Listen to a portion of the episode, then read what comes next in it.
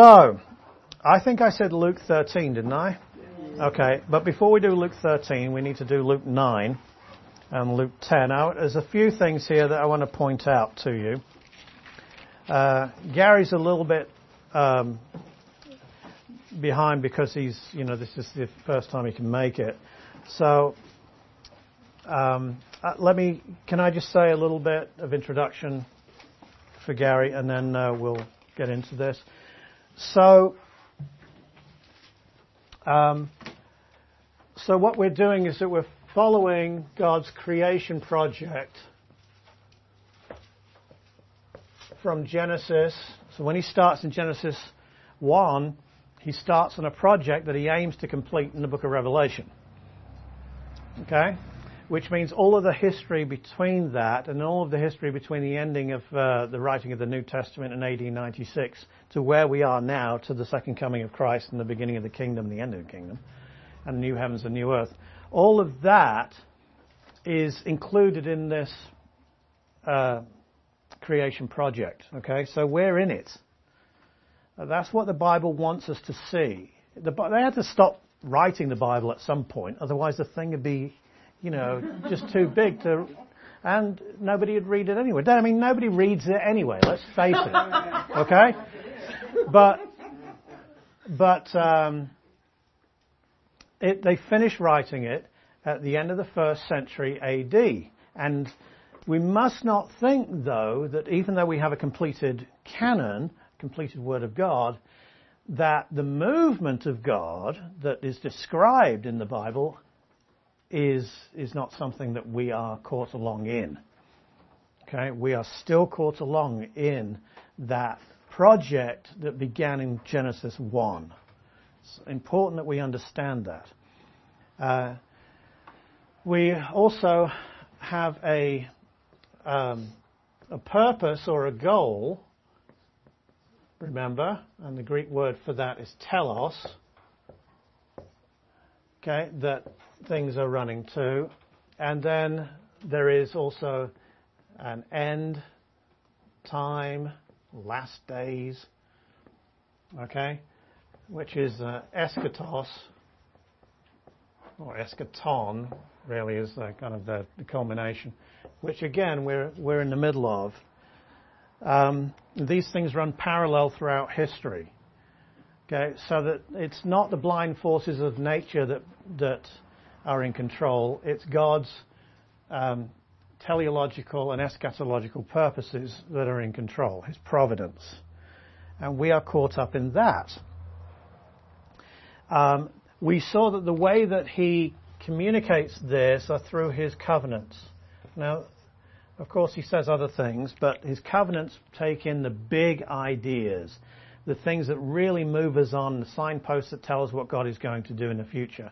Because the covenants, uh, particularly uh, the uh, Noahic covenant that sets the stage, okay, the Abrahamic covenant with its three prongs, of uh, descendants, literal descendants for Abraham, of um, uh, the land, and then also through him all the nations of the earth will be blessed. Uh, that last one becomes very important in the New Testament. Okay. Uh, then the uh, priestly covenant and the Davidic covenant, and all of these uh, covenants, they describe big, big things, really big things. But none of them have uh, the means of their own fulfillment within them because they're all made with lost people, people that uh, need to be regenerated or need to have that reconciliation with God. Uh, at least that. And uh, that is brought about by the new covenant. And the new covenant, as we've said from the last course, if you look at Isaiah 42 and Isaiah 49, verse 8, uh, you'll see the new covenant is not just an abstract thing like the other covenants are.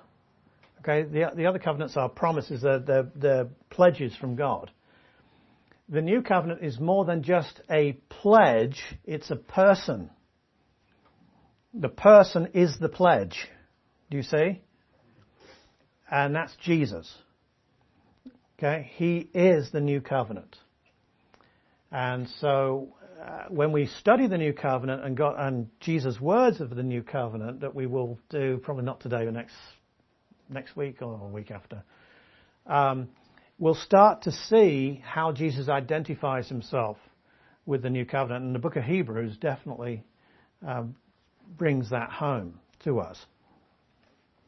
So the covenants can't be contravened and contradicted by teachings outside themselves. Do you see? They can only be agreed with, which means that if you don't agree with the, what the covenants say, your theology is wrong. You're just wrong. I'm sorry.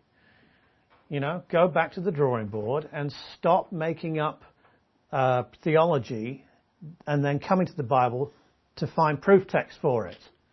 In the, uh, instead, read what the Bible says and get your theology that way and join the dots once you know what the Bible's saying.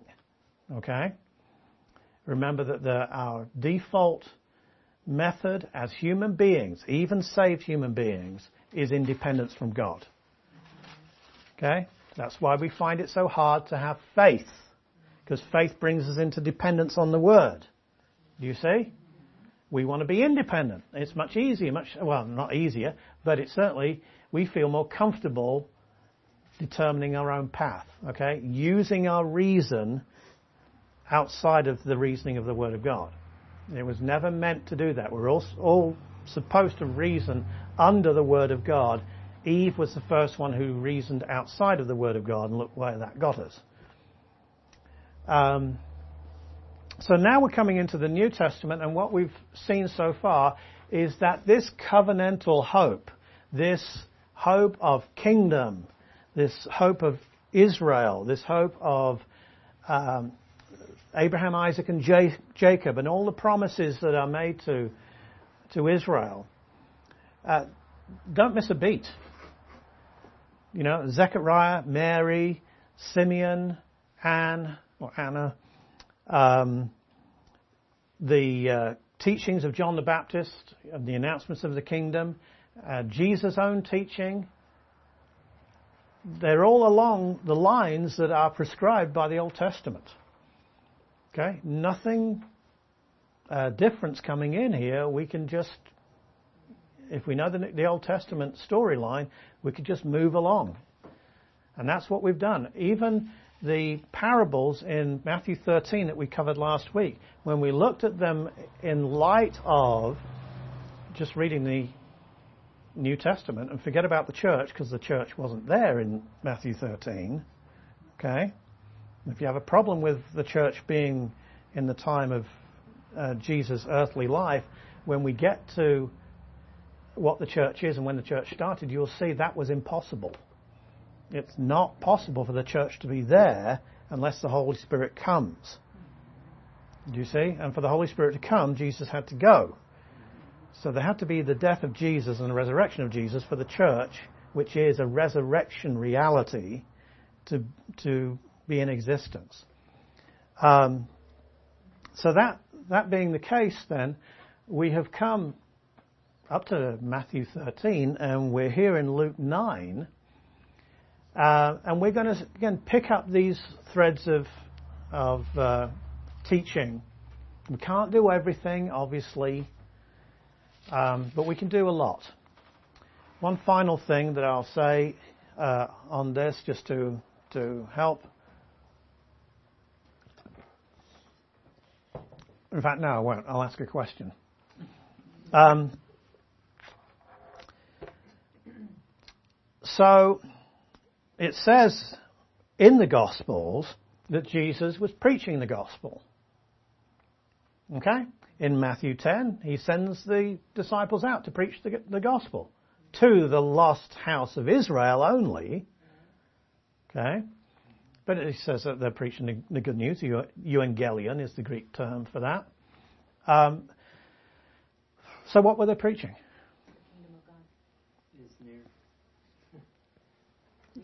Were they preaching the death, resurrection of Jesus? No. Okay, repentance, because the kingdom's coming. Okay? Most of Christianity in history has not been able to understand that. And it's because they've been reading the New Testament back into the Old Testament. and reading Paul back into the Gospels. Um, but the Gospels, you, we've got to wait, okay? We've got to wait and let them speak with their own voice uh, and hear what they say. Um, it's very important. And the best way to remind ourselves of this is that Jesus told his disciples that he was going to die, and he told them in secret. He didn't go preaching it. He told them in secret. Mark's Gospel is the best place to go and see that. Three times you see it. Um, and they didn't even get it, did they? So this is hardly something that they're going to be preaching if they themselves didn't get it and they were told in secret. So whatever gospel it was that they were preaching to the masses, it wasn't the death and resurrection of Jesus. I'm afraid that's just the way it is. And if that messes with your theology, again, sorry, it's because your theology is deductive. Not, you didn't get that from the, from the Gospels. Do you see? You didn't get it from the Old Testament. You got it by, by assuming that the Gospel that we call the Gospel, that's the Gospel that Jesus was preaching. But you have to prove it, don't you? We can't just assume it, you have to prove it. And you can't prove it. So, Luke 9. Just a, a few things that we're going to gather up here, okay? This is after um, the feeding of the 5,000. Uh, it's kind of uh, about the same time as uh, Matthew 16. Just before the transfiguration, just uh, look at verse 24 through 26. For whoever desires to save his life will lose it, but whoever loses his life for my sake will save it. Again, please notice how radical his words are. You know, if I stood up in a pulpit and said, whoever desires to save his life will lose it, but whoever loses his life for my sake, Paul Henebury's sake, okay, will save it. Okay, you would all get up and leave and probably, you know, call the van, the green van, you know, to, to, to yes, yeah, whatever the, yeah, to come and take me away. But you don't do that with Jesus, you see. For what profit is it to a man if he gains the whole world and is himself destroyed or lost? Good question. For whoever is ashamed of me and my words, of him the Son of Man, and that's how he identifies himself, will be ashamed when he comes in his own glory. Now I know the word own is supplied, okay, but the idea there is strongly in his personal glory. And in his Father's and of the holy angels. Now we've already seen in Matthew 13 that he's spoken about himself coming in glory and spoken about the angels coming at the end of time, yes? And so again, what territory are we on here as far as the expectation is concerned? We've still got that Old Testament prophetic expectation of the, of the kingdom, don't we? Um, if you look quickly at uh, uh, Luke 24, 26. I think I've got the right reference here. Luke 24, 26. I just want to put this in your, uh, your minds here. This is the road to Emmaus. And uh, verse 25, Jesus is reproving uh, the two men and then verse 26, ought not the Christ to have suffered these things, one, and to enter into his glory, two. Okay? So, in order to get to his glory and to come with his glory, he has to suffer. And this is an understanding that I think I've, I've tried to show you and will show you more that Jesus has at the synagogue at Capernaum, he reads from Isaiah 61 verses 1 and 2a, but cuts it off before talking about the day of vengeance of our God. Okay? Why? Because that's his second coming. He knew there would be a time gap, but nobody reading the Old Testament would have known that. Why did he know there was going to be a time gap? Because he knew that the Jews would reject him. They knew that they would reject John the Baptist and they would reject him. Okay. Um, but I tell you truly, uh, this is 927. I tell you truly, there are not some standing, oh, sorry, there are some standing here who shall not taste death till they see the kingdom of God. Now, how do they see the kingdom of God? That's really strange. Well, the next passage is about the um, transfiguration, isn't it? Now, just imagine this. Got we all know about the transfiguration, but, but pretend you don't know about it.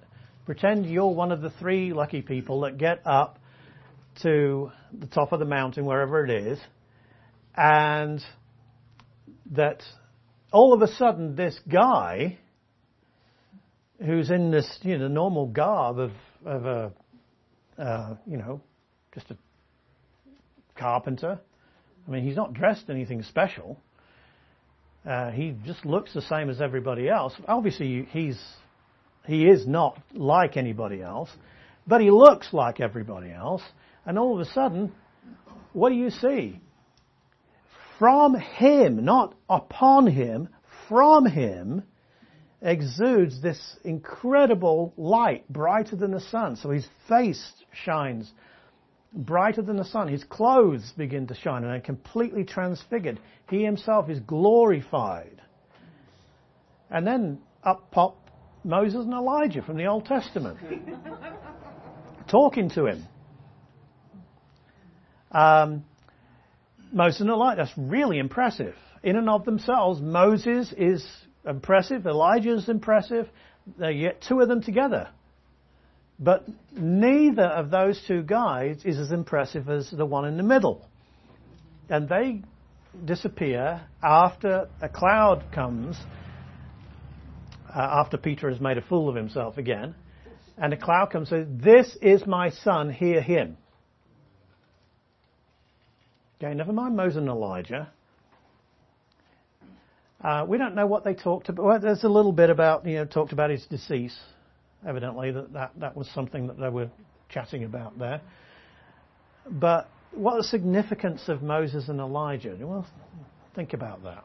Think about that. Um, so this is a really, they do see the glory, they see his glory. The glory of the kingdom is or starts with the glory of the king. There is no glory of the kingdom without the glory of the king.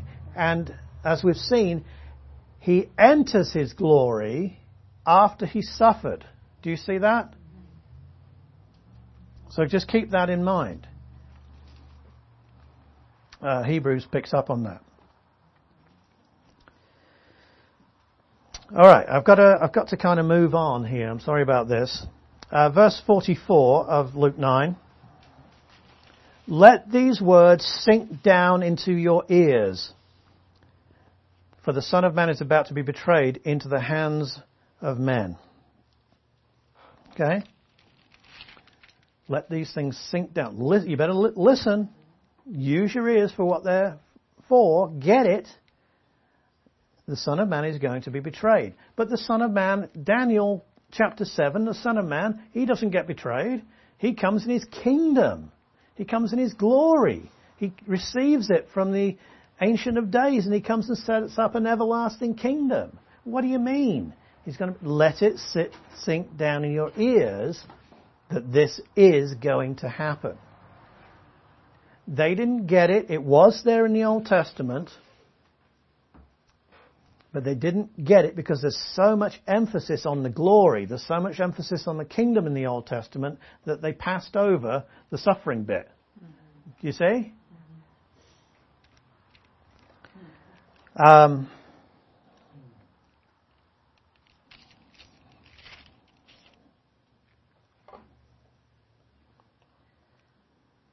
and then he says here, at the end of chapter 9, no one having put his hand to the plough and looking back is fit for the kingdom of God.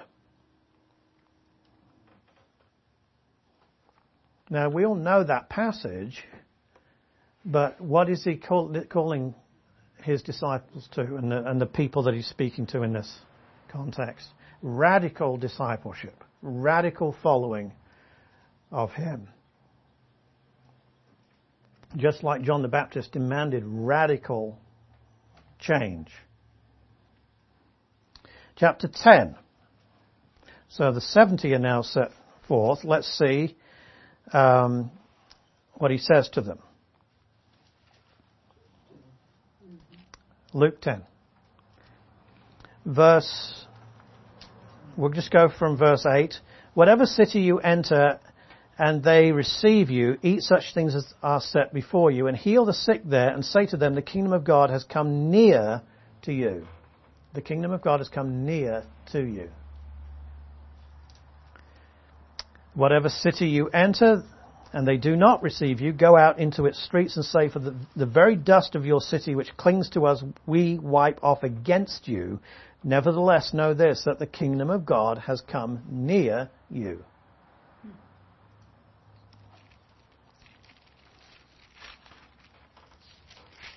sent out still just to the Jewish Yes, yes, yes.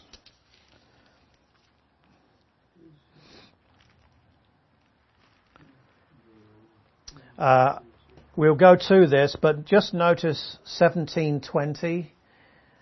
Uh, Jesus said, "The kingdom of God does not come with observation." The kingdom of God does not come with observation. We are going to get there but so he's saying the kingdom of God is near you, but you can't see it.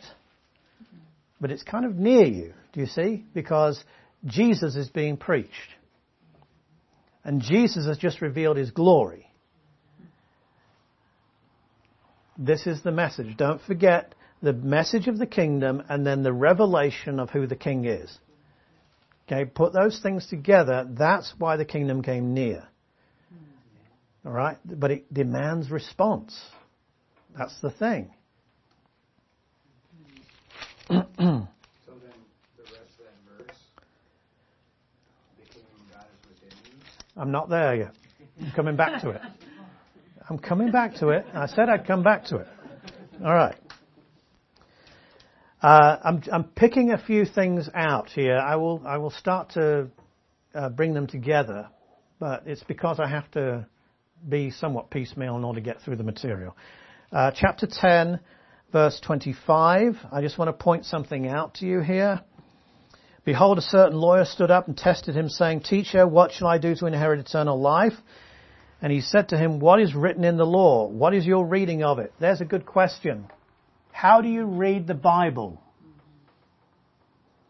Because depending on how you read the Bible will depend on the answer that you get. So he answered and said, What does he do, by the way? Does he spiritualize here? He just simply quotes the verse, doesn't he? You shall love the Lord your God with all your heart, with all your soul, with all your strength, with all your mind, and your neighbor as yourself. We're putting two texts together there. And he said to him, You have answered rightly. Do this and you will live.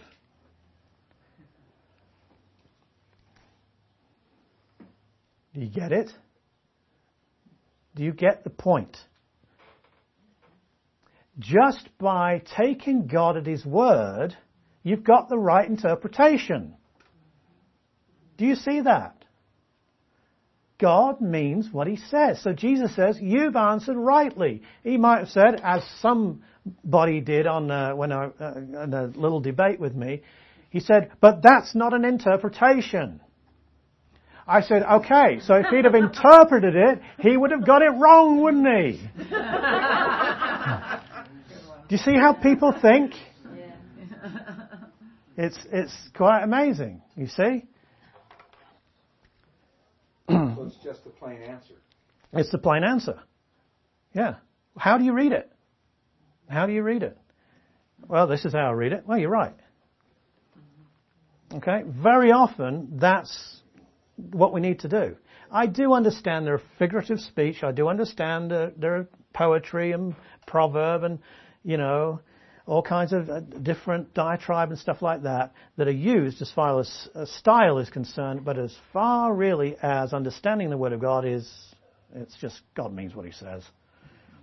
He does. He means what He says. Strongholds and preconditions that we can't do it.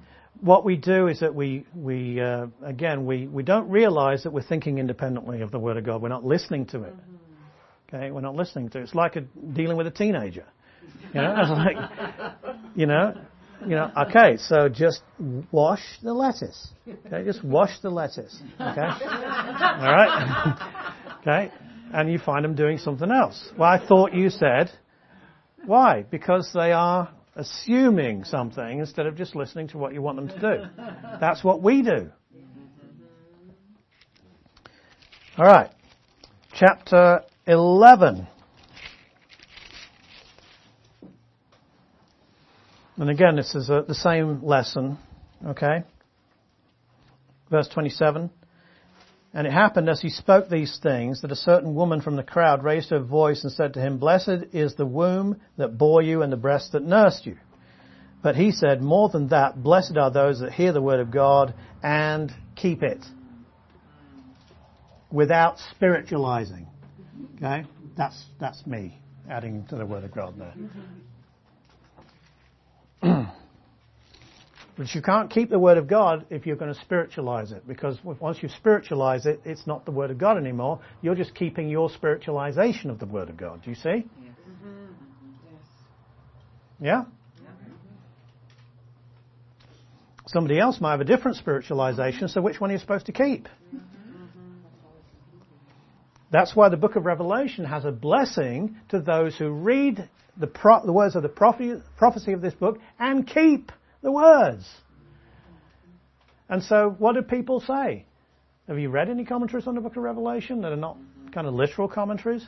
They're all over the map.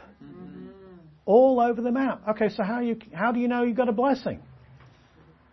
Which spiritualization should you keep? Uh, okay, moving on. We're getting there. I know I said chapter 13, but uh, we're getting there. Right, chapter 13. And again, we can't do all of this, but uh, you'll notice that in chapter 13 we have a repetition of some of the uh, the parables from Matthew 13. And I just want to bring out a few things here uh, for us. Chapter 22. Uh, no, sorry. Verse 22, chapter 13. And he went through the cities and villages, teaching and journeying toward Jerusalem. Then one said to him, Lord, are there few who are saved? And he said to them, Enter, strive to enter through the narrow gate. So this is figure of speech. But it's all pretty straightforward, isn't it? For many, I say to you, will seek to enter and will not be able. When once the master of the house has risen up and shut the door, and you begin to stand outside and knock at the door, saying, Lord, Lord, open for us, and he will answer and say to you, I do not know you, where you are from. Then you will begin to say, We ate and drank in your presence, and you taught in our streets. But he will say, I tell you, I do not know you where you are from. Depart from me, all you workers of iniquity. The kingdom of God has drawn near to you. The kingdom of God has drawn near to you. We ate and drank in your presence, and you taught in our streets. Do you see? But have they accepted the teaching? This is the the key here, isn't it? There will be weeping and gnashing of teeth when you see Abraham, Isaac, Jacob, as the Abrahamic covenant, and all the prophets in the kingdom of God and yourselves thrust out. Why? Because in the Old Testament there's a doctrine of the remnant. Not all Israel, as Paul will say, is Israel. They're all Jews, and all Israel are Israelites, but not all Israelites compose spiritual Israel. And when I say spiritual Israel, I mean Israel. Okay? Saved Israel. The remnant. So this doctrine of the remnant is, is being taught here by Jesus. Uh, verse 34 and 35, Luke 13. O Jerusalem, Jerusalem, the one who kills the prophets and stones those who are sent to her. How often I wanted to gather your children together as a hen gathers her brood under her wings, but you were not willing. See your house. What's that? What's the house? Put yourself back in the, the temple. Yeah, that's when you see that in the Gospels. That doesn't mean their personal homes. It means the house of God, the, the temple. Your house is left to you desolate, and assuredly I say to you, you shall not see me until the time comes when you say, Blessed is he who comes in the name of the Lord. But you see, they will say that. He doesn't say that they won't say that. He says, You won't see me until you say that. Yeah? Turn to Hosea really quick.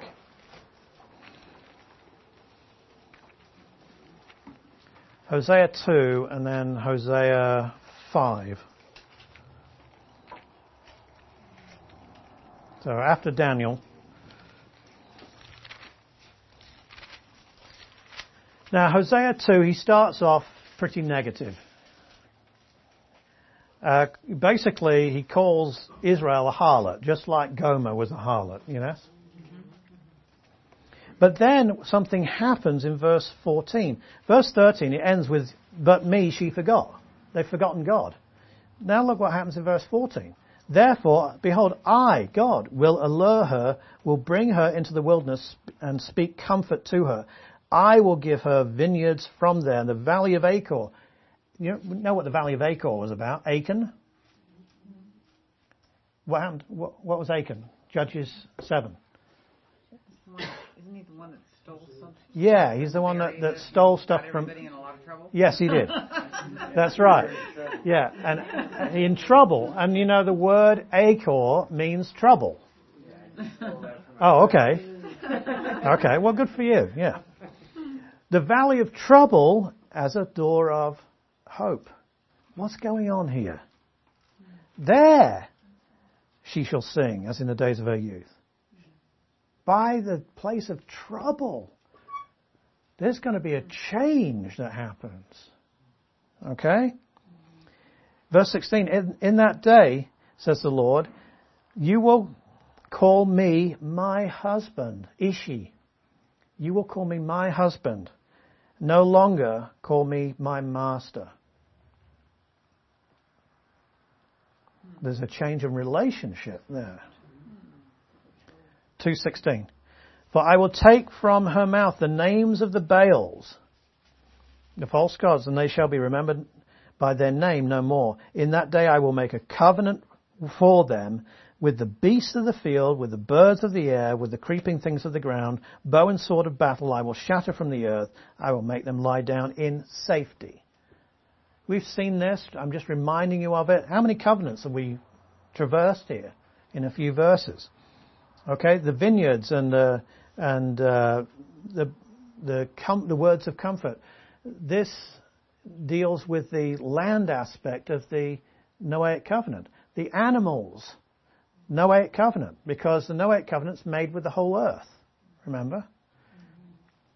Um, the call me my husband. That's a right relationship with God. That includes salvation. That's new covenant. Um, the uh, lying down in safety. Again, this is kingdom, new covenant blessings. I will betroth you to me forever. Yes, I will betroth you to me in righteousness, justice, and so on and so forth. Okay? all that stuff. Now look at chapter 5 at the end there. Again, chapter 5, it's all negative until verse 15. I will return again to my place till they acknowledge their offense. In their affliction they will earnestly seek me. God is going to allure and bring out Israel. He's going to chase them, but there's going to be, it doesn't mean they're going to sit passively and do nothing. They're going to be afflicted. And, but they're eventually going to acknowledge their offense. And they're going to seek God in affliction, yes? And that, then he will return. I will return again to my place, yes? Until well, back to Luke. Your house is left to you desolate, and surely I say to you, you shall not see me until the time comes when you say, Blessed is he who comes in the name of the Lord. Uh, it will take repentance. It will take a change. It will actually take affliction for them to do that. And the one who comes in the name of the Lord is, is Jesus. But they're not ready for him, do you see? That God's going to have to do something to make them ready. So you have in the prophets all of this, you're a harlot, you're no good, you know, I'm going to divorce you, I'm going to uh, rip up your vineyards, and I'm going to, you know, Ezekiel gets very uh, in their face about things, and Ezekiel 16 and so on. Um, and it's, it's kind of nasty stuff. But then you have this turnaround. Uh, I will allure you. I'm going to woo you back. And later on in Hosea, you will call out to me. You see? Well, it's that part, you will call out to me. That's what Jesus is speaking about here. Right? Until the day so this is in line with those prophetic utterings of the 8th century prophet Hosea. All right, chapter 17. Zooming along here.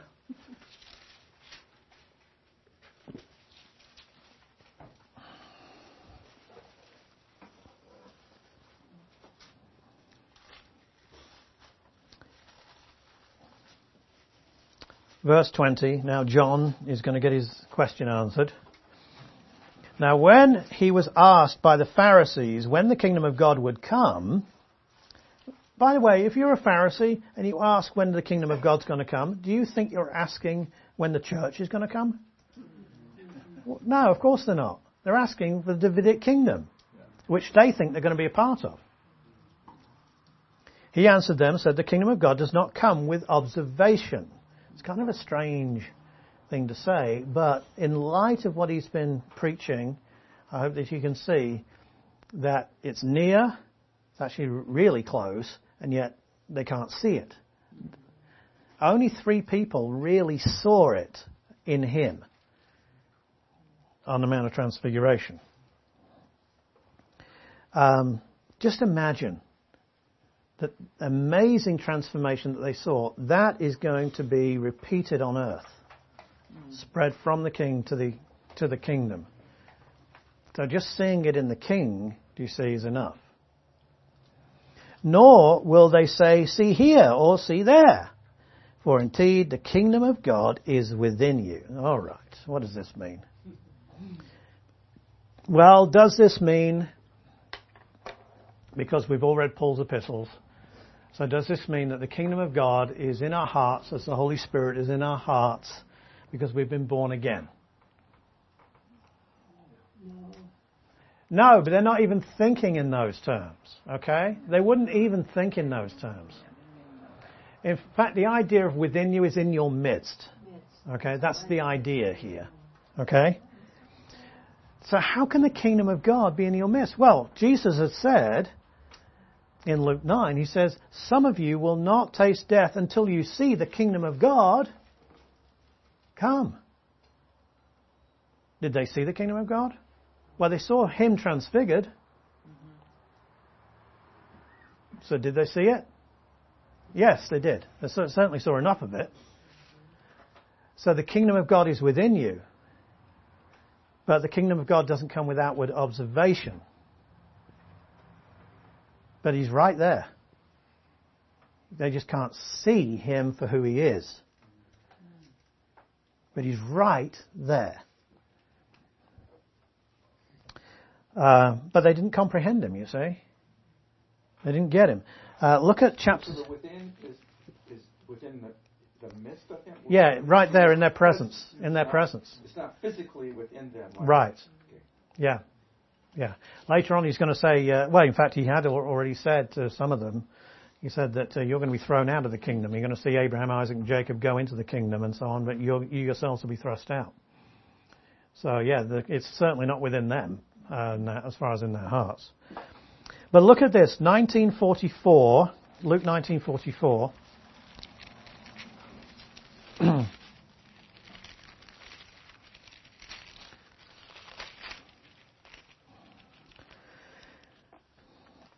Uh, look at 43 because that starts the sentence. For the days will come upon you when your enemies will build an embankment around you, surround you, and close you in on every side. He's talking about Jerusalem.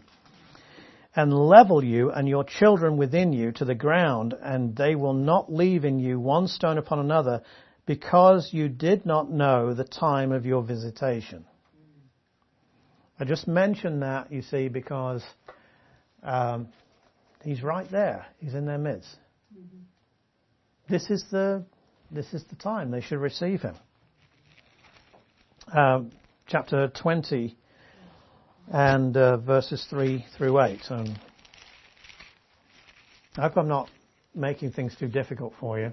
Okay. What's that last reference?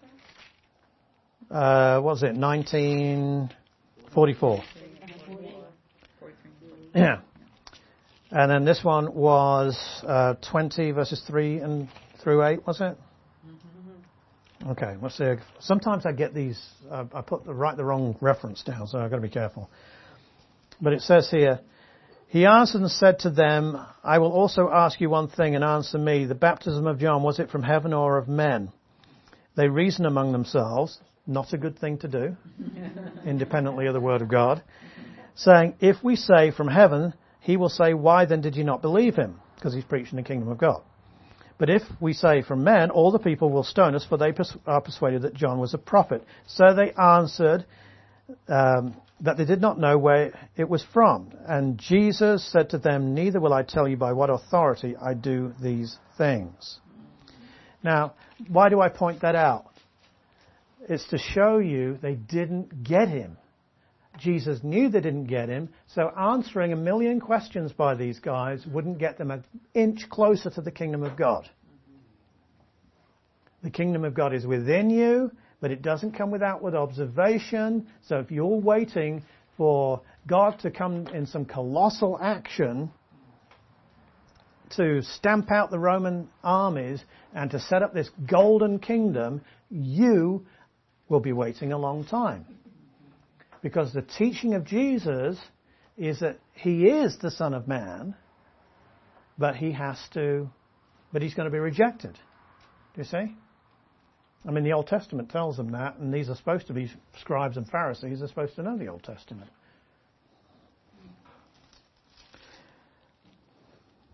Chapter 17 again, verse 22.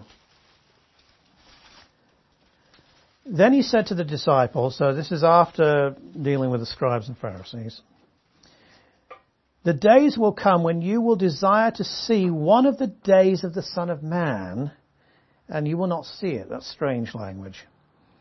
And they will say to you, look here or look there. Do not go after them or follow them. For as the lightning that flashes out of one part under heaven shines to the other part under heaven, so also will the Son of Man be in his day. That's more Daniel 7, isn't it? That's more Son of Man in Daniel 7, 12 and 13. That's what we're looking for. That's what the Pharisees were looking for. But it's going to be so obvious that you, the Pharisees aren't going to need to ask a silly question like that. It's just going to be bam, there it is. Do you see? So even in asking the questions, the Pharisee didn't really get it. Jesus is saying, when he comes, I mean, he comes and it's just done. Where do you see this in the Old Testament? Daniel 2. What happens in Daniel 2? Image, come on. Dream. Oh, the Nebuchadnezzar's statue. Yeah, okay, so what happens to the statue? The stone comes from Bam! Doesn't it? It just smashes the thing. And then the kingdom is set up. Do you see? He's not teaching here anything that wasn't taught in the Old Testament. But he's, but the Pharisees didn't get that. He's saying, you don't need to follow these false teachers. It's going to be so clear. The stone cut out without hands is just going to smash the kingdoms of this world and set up his kingdom. You're going to see it. Not a, it's not going to be a problem. Um, but first, he must suffer many things and be rejected by this generation. Aha! As it was in the days of Noah, so will it be in the days of the Son of Man. Well, in the days of Noah, that wasn't a particularly godly time. They ate, they drank, they married wives, they were given in marriage until the day that Noah entered the ark and the flood came and destroyed them all. Um, great kind of meditation on this uh, that we can't stop to do much on. But this is the world. The world gets on with its stuff. We wonder when um, we wonder when God is going to act. But but the world just gets on busy with its stuff, ignoring God. Okay, and it will continue to do that until God acts. So let's not wait around for God to act, okay? And wait for the world to change. It isn't going to change. It's not going to change. Uh, sooner or later, God will act, and that will be it. Look at, uh, con- let's continue here. Likewise, as it was also in the days of Lot. They ate, they drank, they bought, they sold, they planted, they built. What's he talking about here?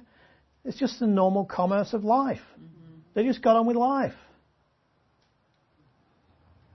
But on the day that Lot went out of Sodom, it rained fire and brimstone from heaven and destroyed them all. Even so will it be in the day when the Son of Man is, look at your Bibles, revealed. Revealed. Absolutely none. So, I hope that you can see here that Jesus, the teaching is pretty plain, but he has to kind of uh, knock through these expectations. These expectations are not um, the expectations, false expectations that have been raised by the Old Testament. It's just that they have not uh, brought together the two strands of teaching about the Son of Man that are in the Old Testament. They haven't brought together the clear kingdom strands with the fact that that Messiah, Daniel 9, is going to get cut off, but not for himself. That he's going to be killed, but not for himself. Isaiah 53. Do you see? Because the emphasis of the Old Testament is not on the crucifixion of Christ, it's on the kingdom. So that's why they missed that stuff, and that's when he started talking to them about it. They kind of didn't get it because they, you know, they just couldn't reconcile those two things. It was very clear that Messiah would set up a kingdom. But the idea of uh, Messiah being betrayed and dying and stuff, even though it said it in plain terms, you, I mean, you just didn't. There wasn't that uh, that idea at all in in Jewish thought. So, um, chapter 18. Now, we're quite a way through Luke's Gospel now, okay? And you would think, because Luke is writing to Gentiles, and he is, um, writing to Theophilus, remember, you would think that by the time we get to the close of Luke's gospel that we're getting more gentile and we're getting more churchy. But let's see. right. Were you going to ask me a question? No. Okay, 18.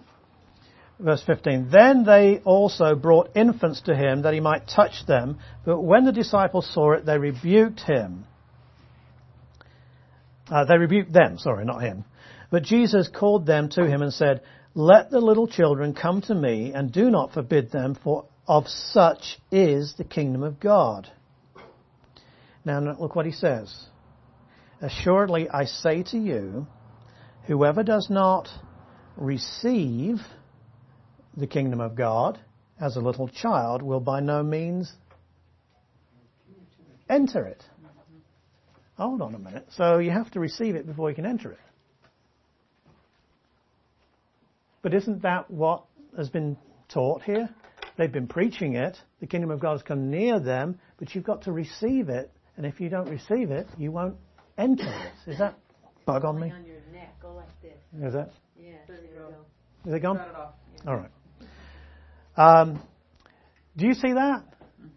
Because we're focused on the kids here, but do you see what he's just said? You have to receive it before you can enter it. That's why he can't just come back and forgive Israel and set up the kingdom. That's why Israel has to go through this tribulation so that they will call on the name of the Lord. Do you see? Mm-hmm. They have to be prepared to receive it before they can enter it. They weren't prepared at the first coming. So receive it is receive it now. Enter it is enter it in the future. It's kind of interesting, I think. Verse uh, verse 30 says, Behold, we are going up to Jerusalem, and all the things that are written by the prophets concerning the Son of Man will be accomplished. Great. He's going to bring in the kingdom. For he will be delivered to the Gentiles and will be mocked and insulted and spit upon, and they will scourge him and kill him, and the third day he will rise again. Wait a minute. That's not all the things that are written in the prophets concerning him. What's he doing? What, what he's doing here is that he's showing them, and this is going to come out clearer in a minute, he's showing them that the first time he comes, that's what he's going to fulfill everything that the prophets have said concerning a suffering servant, the suffering Messiah. That's what he means. And they will do these things.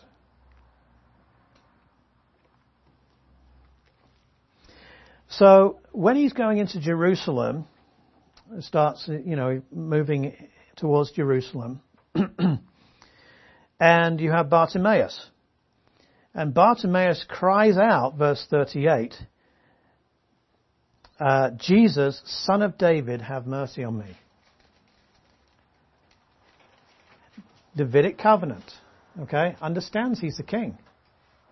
He understands he's the king. He understands he's been preaching the kingdom, and it's the, he's the, he's the actual king. So Jesus heals him. The healing miracles of Jesus are signs. If you will not believe my words, remember from John's Gospel, believe the works, because they testify of me that my Father has sent me. But the works testify of the fact that Jesus has the power in his fingertips, in fact, in his just his thought, to heal diseases, to dry up blood, to raise people from the dead, to do all of these, to, to still the wind and the waves, and to tell demoniacs to clear off, or demons to come out of demoniacs, okay? To heal the blind. Never done in the Old Testament. Nobody heals the blind in the Old Testament. Do you see that the, just as the power of who Jesus was came out for just a while when he was transfigured, every time he performed a miracle, he revealed some of that reality. Do you see? He revealed some of the kingdom from him. Because things like that don't happen unless you, you know, you're a crazy charismatic and you believe that these tent meetings actually people do uh, get healed in these things. I mean, maybe occasionally God might heal somebody in them, but generally that doesn't happen, okay? But Jesus, 100%. And he didn't have to put up a tent to do it. He just healed because it came from him. And when those people were healed or when those people were raised from the dead, that's part of the kingdom of God. Just a foretaste of it. A foretaste of the reversal that will uh, transform this whole planet when he is revealed. I've got to move on. I'm sorry. Um, oh, verse. Uh, I can't miss this. Verses 28 through 30. Let's look at this. 28 through 30. Uh, verse uh, chapter 18 still. Then Peter said, See, we have left all and followed you. So he said to them, Assuredly I say to you, there is no one who has left house or parents or brothers or wife or children for the sake of the kingdom of God, still on that, who shall not receive many times more in this present time and in the age to come eternal life. Ah, so he's splitting the present time from an age to come. Do you see that? Just as he did in the synagogue in Capernaum. It says these things are accomplished in your hearing. But he didn't finish the passage from Isaiah 61 2, which said the day of vengeance, because that was in the future. Do you see? So he's in complete control here of what happens. Uh, chapter 20, verses 34 and 35. Look at those quickly.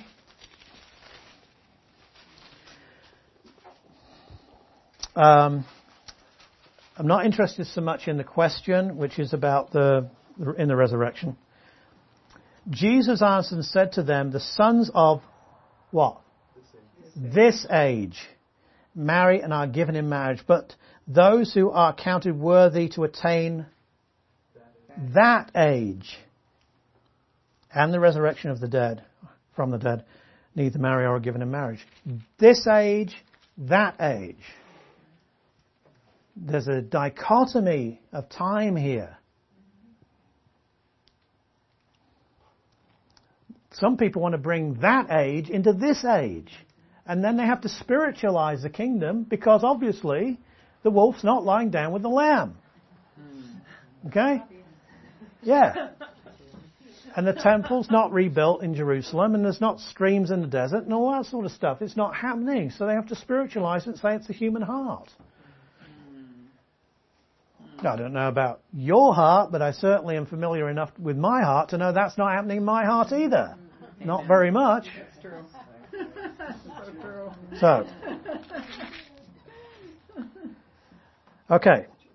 So, um, now what we're going to do is, is we're going to look at chapter 19 of Luke, and we're going to kind of kind of slow it down a little bit here, which I hope you'll be pleased to hear. And we'll stick in chapter 19 a little bit. But I hope that you at least grasp the fact that Luke is a great place to go for to see continuity from the Old Testament. The expectations are still there. Now, I know that there are some answer questions, but remember that the Old Testament does prophesy blessing for the Gentiles. So when you see blessing for the Gentiles in the Gospels, so what? It's in the Old Testament. And if you look at uh, Isaiah 42 and Isaiah 49, you will see that the blessing for the Gentiles is wrapped up in the new covenant, who is Jesus, the Messiah. Okay, so chapter 19. And the first bit's about Zacchaeus. So we can skip that and go to verse 11.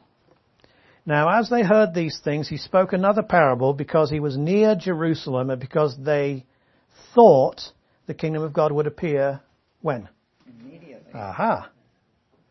Have you ever seen that before? They expected that the kingdom of God would appear straight away. Do you see? Mm-hmm. So what is this telling you? What is this setting you up for? What is Luke trying to tell you here? That it's not, exactly. it's not going to be set up um, immediately. Now, Luke is the author of the book of Acts, and Luke Acts is one book, two volumes, but one book. And Acts records the spread of the gospel and the growth of the church, doesn't it? Now, Luke 19 is towards the very end of Jesus' life. The book of Acts picks up, you know, a month or two afterwards. And goes on a, a few years, but um, the kingdom of God was not set up a couple of months after Luke 19 was spoken. That would have been kind of immediate, wouldn't it? So, and look, look at what he says in this parable. Look at what he's teaching. Um, and see if you can pick this out. A certain nobleman went into a far country to receive a kingdom and for himself a kingdom and to return. That's really quickly said. But this guy is, uh, he's a nobleman. Notice that. Okay? So he owns land, property. But he's leaving that property in order to go far away because he's getting a kingdom for himself. But once he, excuse me, once he gets the kingdom, what's he going to do? He's going to return. Okay. We'll stop there for a second and go to Daniel 7.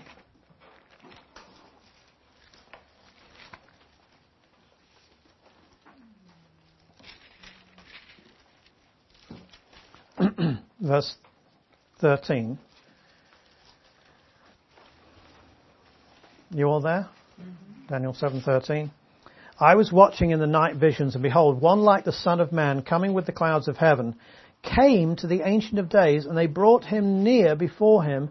Then to him was given dominion and glory and a kingdom, that all peoples, nations, and languages should serve him. His dominion is an everlasting dominion which shall not pass away, and his kingdom the one which shall not be destroyed. So the Son of Man is pictured here going to God to get a kingdom. Do you see that? All right, so back to 1912 uh, in Luke. So he called ten of his servants, delivered to them ten minas, and said to them, Do business till I come. But his citizens hated him. We can't go all the way through what this is about, but well, I'll just read it. And sent a delegation after him, saying, what? We will not have this man to reign over us.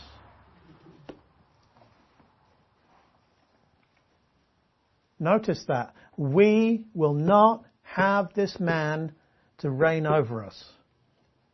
They've sent it after him. They want him to hear it. And so it was that when he returned, having received the kingdom, he then commanded these servants to whom he had given the money to be called to him and he might, that he might know how much every man had gained by the trading. And you know what happens. And he gives them authority after, over certain cities. Do you think these are literal cities or spiritual cities? The way the church has often interpreted this, it's kind of spiritual stuff. But if this is the real kingdom that he's been preaching and talking about, the one that's been prophesied in the Old Testament, these are probably literal cities. Or at least it's literal real estate that he's talking about.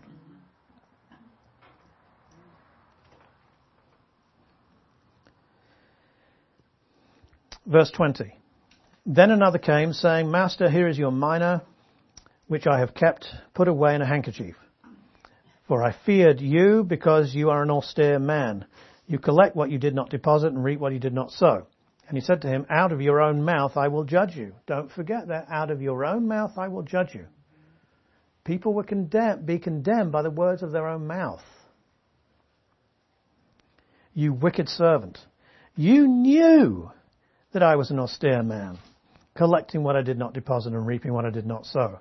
Why then did you not put my money in the bank, that I may, uh, at my coming, may have collected interest with it? And he said to those who stood by, Take the mina from him and give it to him who has ten minas. But they say to him, Master, he has ten minas. For I say to you that to everyone who has will be given, and from him who does not have, even that which he has will be taken away from him. But bring here those enemies of mine who did not want me to reign over them, and slay them before me.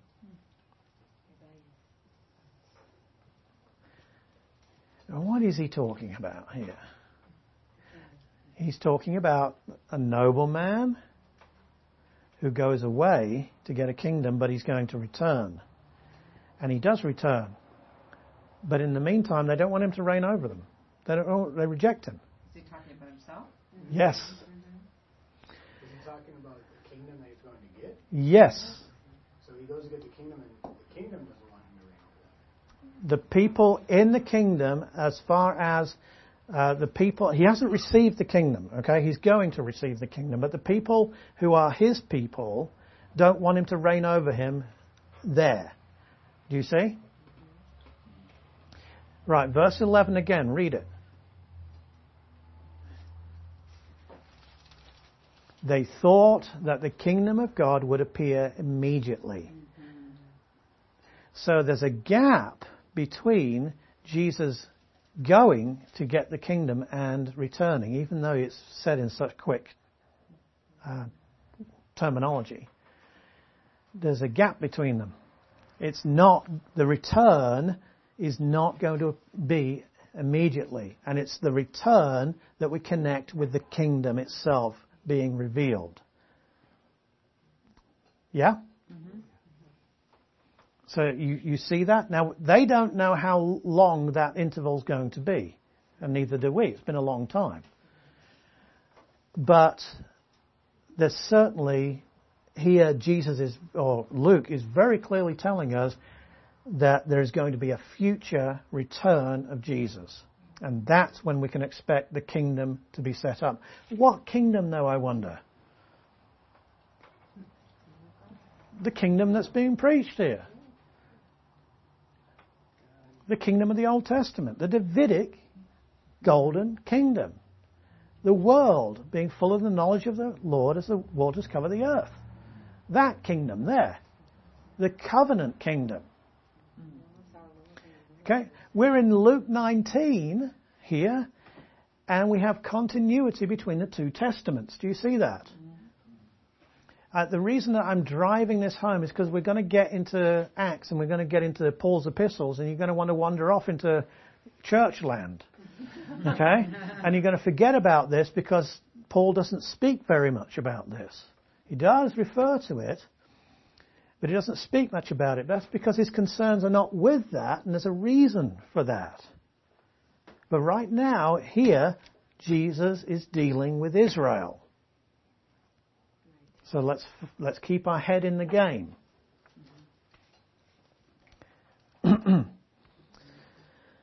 uh, verse, you, you, know about the uh, triumphal entry and so on. And they say to him, verse 38, Blessed is the King who comes in the name of the Lord, peace in heaven and glory in the highest. Some of the Pharisees called to him from the crowd, Teacher, rebuke your disciples. But he answered and said to them, I tell you that if these should keep silent, the stones would immediately cry out. And what would they cry out? Blessed is the King. What kind of a king is he? Now this is where the full significance of Jesus can be missed. Because he isn't just the Jewish king. He is the person who, remember, started the whole thing off. He's the God of the whole world. He's the God of the stones. He created the stones. You know, in a sense, and I, I always kind of feel that I, I that I'm turning into a weirdo when I say things like this, but because from this side of the kingdom, it's weird. The only people who say things that I'm going to say now are hugging trees and wearing sacks and smoking pot. Okay?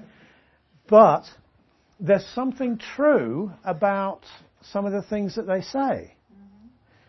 That, in a sense, there's some connection that we're missing between ourselves and the trees, ourselves and the flowers, ourselves and the planet and the rocks, you see? Uh, not that they're sentient beings, don't get me wrong, but just these things were created for us. But we walk past them. And sometimes, yeah, we, we uh, especially now with the computer, you know, we can have a nice uh, screensaver on there of a landscape or something like that. Okay, but we, you know, we're too busy to really have a look at it. We can like somebody's photograph on Facebook, uh, but we don't really stare and, and, and look at it as God's creation in the way that we ought to. But you see, we will when when the kingdom comes. The the the uh, dullness that's on our minds and in our eyes, it will be gone, and we'll see creation in its scintillating meaningfulness for us. Do you see? Yes. So, uh, what on earth? Oh yeah, because because the stones will cry out because he is the king. He is the king.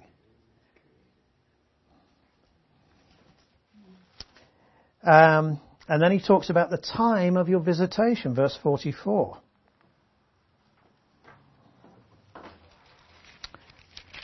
Okay, moving on.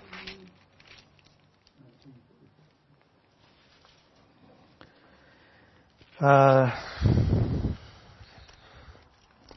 look at um, chapter. Yeah, we'll go to. Uh, well, chapter 20, we've done the, the uh, that age, yeah, this age, that age, in verses 34 and 35, yes?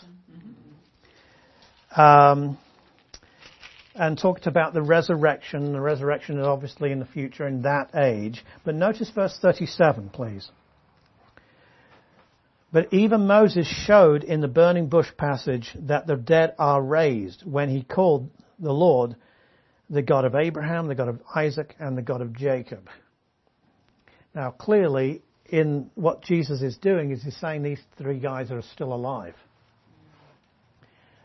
But for our purposes here, what covenant are we dealing with? Remember Abraham, Isaac, Jacob. Whenever you see Abraham, Isaac, Jacob, you're dealing with Israel. It's the, the descendant and the land aspect of the Abrahamic covenant. Okay? When you see, this is why Paul can, in Galatians can talk about us being children of Abraham. But he cannot call us children of, children of Abraham, Isaac, and Jacob. And he never does.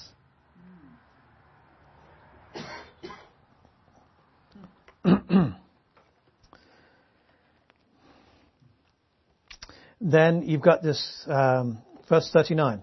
Some of the scribes answered and said, Teacher, you have spoken well, but after that they dared not question him any more. And he said to them, How can they say that the Christ is the son of David? Now, David himself said in the book of Psalms, he's quoting Psalm 110, that great messianic psalm. Everybody understood this to be a messianic psalm in the first century AD. The Lord said to my Lord, sit at my right hand till, till I make your enemies your footstool. Therefore, David calls him Lord. How is he then his son? P- clear implication is, and this is how you are to use your reason, that Jesus, if he is the son of David, is greater than David. And his kingdom is going to be greater than David. So are you an enemy of him? or a friend? Well, they're going to reject him. so until sit at my right hand, in order for Jesus to sit at the right hand, and he is pictured as sitting in the right hand. Remember the stoning of Stephen? Uh, he's pictured there. In order for him to go there, okay, it's there. There has to be first of all a rejection of him, an ascension of him to heaven, but then there's this until. Until I make your enemies a footstool. And then he comes back again. And it's that until that we're waiting for. Uh, verse 9, or verse 8 of chapter 21. how are we doing for time? Oh, we're doing great for time here. Good. Time for a snort. What's in there? Tea. tea, only tea. and he said, Take heed that you are not deceived, for many will come in my name, saying, I am he. Notice he is uh, italicized because it's not in the Greek text. It's I am, the ego eimi, which is that idea of deity. And they'll say this, the time has drawn near. Therefore do not go after them. But when you hear of wars and commotions, do not be terrified, for these things must come to pass first. But the end will not come, what's the next word? Immediately. Immediately. What's the end here now? That's the thing. Because next week we're going to be looking at this when we look at Matthew 24 and what is that? then he said to them, Nation will rise against nation and kingdom against kingdom, and there will be great earthquakes in various places, and famines and pestilences, and there will be fearful signs and great signs from heaven. But before all these things, they will lay hands on you and persecute you, delivering you into synagogues and prisons. You will be brought before kings and rulers for my name's sake. Uh, but it will turn out for you as an occasion for testimony. And he continues, and that, that you'll be um, told what you can say and so on. But it does say here that uh, you'll be hated for my name's sake. Now this is this is a, a way of speaking which is called proleptic, and you don't have to remember this word. But you see this in Matthew chapter 10. Okay, in Matthew chapter 10, you have similar wording to this, and it says you're going to be uh, persecuted in synagogues and you're going to be killed, and you're going to, and, it, and it, it goes beyond the time of the disciples. Okay, and it says you will not have gone over the whole land of Israel before the Son of Man comes again. Remember that passage in Matthew 10. Um, and you think, well, Israel's not very big. I mean, you know, I could do it in a couple of weeks, probably. So you better hurry up. And this persecution is going to be pretty short because Israel's so small. And it's about, what, 35 miles wide, something like that. So, um, he's talking here past the time of the disciples to all disciples, and particularly to the Israelites, because in Matthew 10, do not go to any but the lost house of the uh, the people of India, Israel, yes? So Israel's the focus there. Uh, so he's talking to Jews or Israelites, but pushing beyond the time of the first century and into the last time.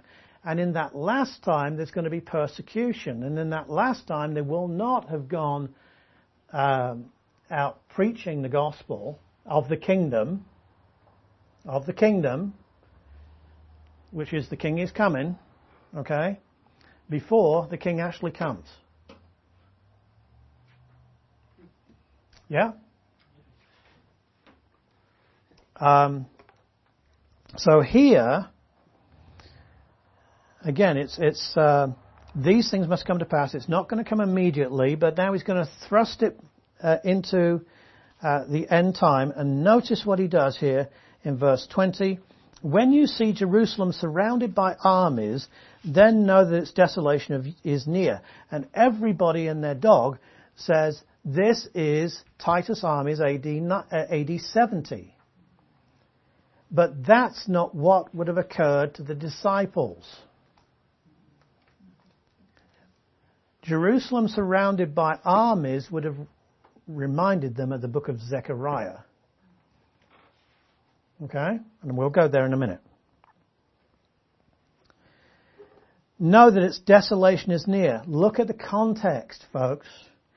Then let those who are in Judea flee to the mountains. Let those who are in the midst of her depart. Let not those who are in the country enter her, for these are the days of vengeance. That all things which are written may be fulfilled. The days of vengeance.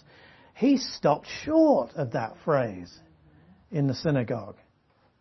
Now he's saying the days of vengeance will happen. What's he talking about? AD 70? No. Today. He's talking about the second coming of Christ. He's talking about that day of vengeance. We'll look at it in a second.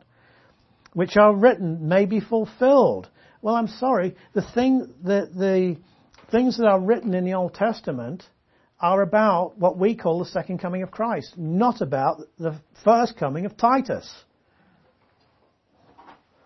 But woe to those who are pregnant and those who are nursing babies in those days, for there will be great distress in the land and wrath upon this people, and they will fall by the edge of the sword and be led away captive into all nations.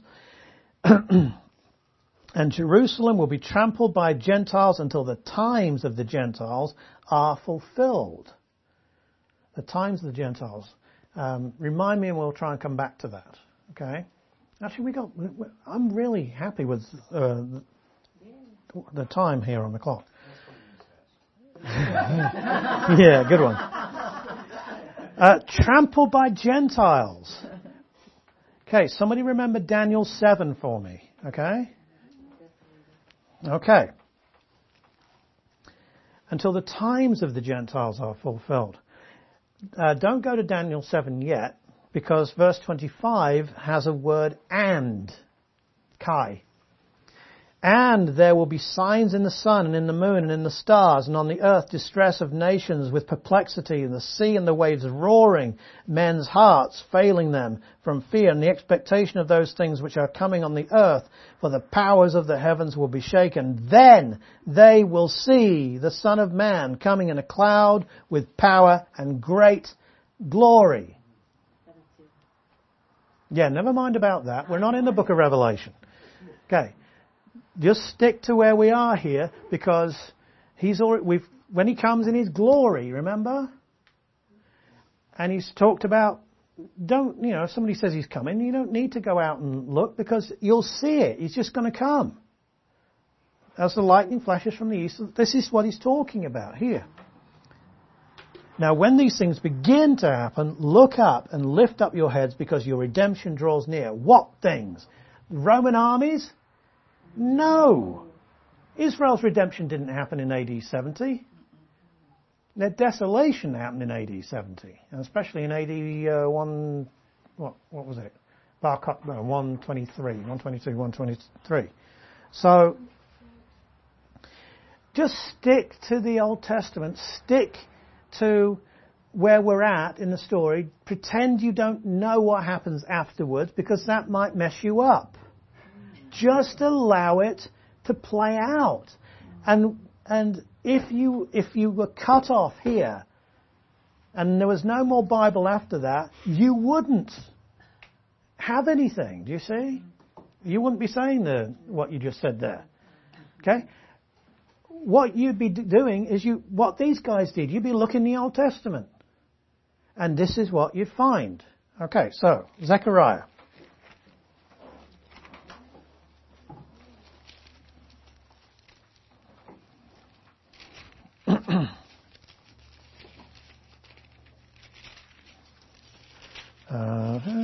chapter 14 is one of them.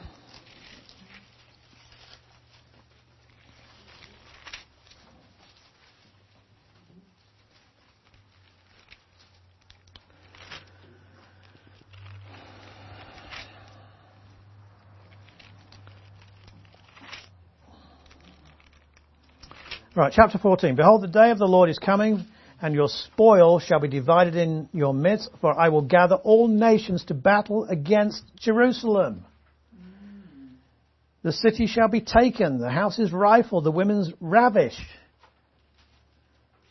Say, you know, pray you're not pregnant. Okay? Half of the city shall go into captivity, but the remnant of the people shall not be cut off. The Lord will go forth and fight against those nations as he fights in a day of battle. Well, when? When his feet, verse 4, stand on the Mount of Olives. Second coming. Do you see? So what's he talking about in Luke? Is he talking about AD 70? I don't think so. Every commentary under the sun will tell you that he is. But that's because they're written by people who, let's be quite honest, don't believe what the Old Testament says. Many of them are amillennial. They believe God is through with Israel as a nation. Israel, in order to get saved, has got to join the church. And uh, Jesus comes back, blows the whole uh, shooting match up, and we all go to heaven. That's not what the Bible teaches, folks. That's certainly not what the Old Testament teaches. And it's not what we've read in Luke. And it's not what you read in Matthew. Uh, Daniel 7. And we were just there. But we're going to go a bit further, okay? In Daniel 7. Because you have the explanation of the, of the vision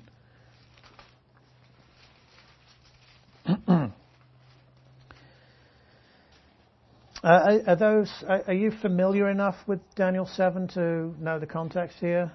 He sees the beast coming out. He sees the horns on the last beast.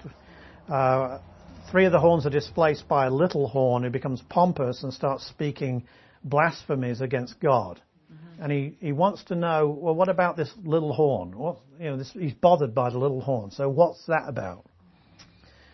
Uh, so, verse 24. The ten horns are ten kings who shall arise from this kingdom, and another shall arise after them. That's a little horn. He shall be different from the first ones and shall subdue three kings. He shall speak pompous words against the Most High, shall persecute the saints of the Most High. That's not the church. Okay? In Daniel, that's Israel and shall intend to change times and law, then the saints shall be given into his hand for a time and times and half a time. But the court shall be seated, and they shall take away his dominion to consume and destroy it forever. Then the dominion and the sorry, then the kingdom and the dominion and the greatness of the kingdoms under the whole heaven shall be given to the people, the saints of the Most High. His, that's the Son of Man earlier in the chapter, kingdom is an everlasting t- kingdom, and all dominion shall serve and obey him. So what's happening here is that in this um, context, this personage depicted by the horn who's speaking, speaking blasphemies against God is going to turn against Daniel's people. Okay, the saints of the Most High. And he's going to they're going to be given into his hands for three and a half years, time times half a time. We'll, we'll come to that. We, I'm, I'm, mentioning that because we did it in the last course. Um, but they'll be given into his hand for that amount of time. Jerusalem's going to be surrounded by armies, and it says that the armies are going to take it, or at least half the city. They're, they're going to be killed. So back to Luke 21 now when it says, when you see Jerusalem surrounded by armies, leg it, he's not talking about, he's not prophesying Titus. He is talking about something worse than that. After which will be the second coming of Christ, just as it is in Daniel 7 and just as it is in Zechariah 14. This is not, I mean, I know there's a lot of text to jumble up and down here, I understand that, and I, your head's probably hurting a little bit. But it's not really that difficult because we haven't really, we haven't changed anything. We haven't spiritualized anything. We just put stuff together. And we've just allowed Jesus to say what he's saying in his own context. You say, well, what about Paul? Paul's not even saved yet. Never mind about Paul right now. We're going to get to Paul. We have plenty of time in Paul. But we're not there yet. Look up because your redemption draws nigh. The redemption, that's new covenant. That's what Israel needs. They need to be redeemed. In the Old Testament, if you look up the word redemption in the concordance when it deals with Israel, that's new covenant kingdom language. Ezekiel 36, Ezekiel 37, if you want some references on that. Look at the fig tree and all the trees. When they are ready, budding, you see and know yourselves that summer is now near. So you also, when you see these things happening, know that the kingdom of God is near. Well, that's what they've been preaching, the kingdom of God's near. Well, it was near because Jesus was there.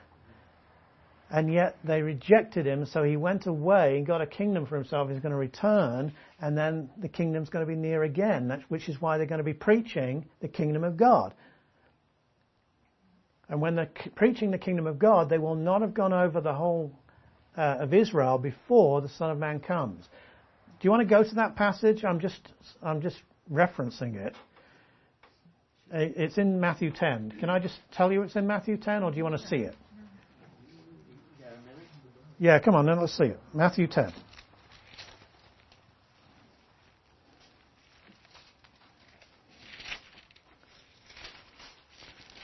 So, Matthew 10, verse 5 Do not go into the way of the Gentiles, and do not enter a city of the Samaritans, but go rather to the lost sheep of the house of Israel. So, there's the instruction, there's your context.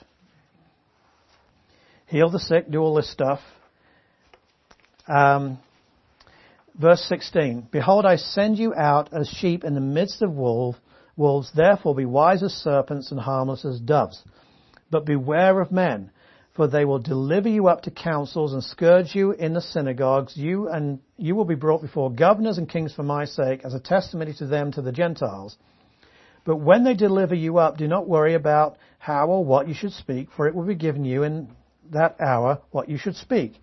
For it is not you who speak, but the Spirit of your Father who speaks in you. Now brother will deliver up brother to death, and a father his child, and children will rise up against parents and cause them to be put to death and you will be hated by all for my name's sake. But he who endures to the end will be saved. Oh, there's the end again.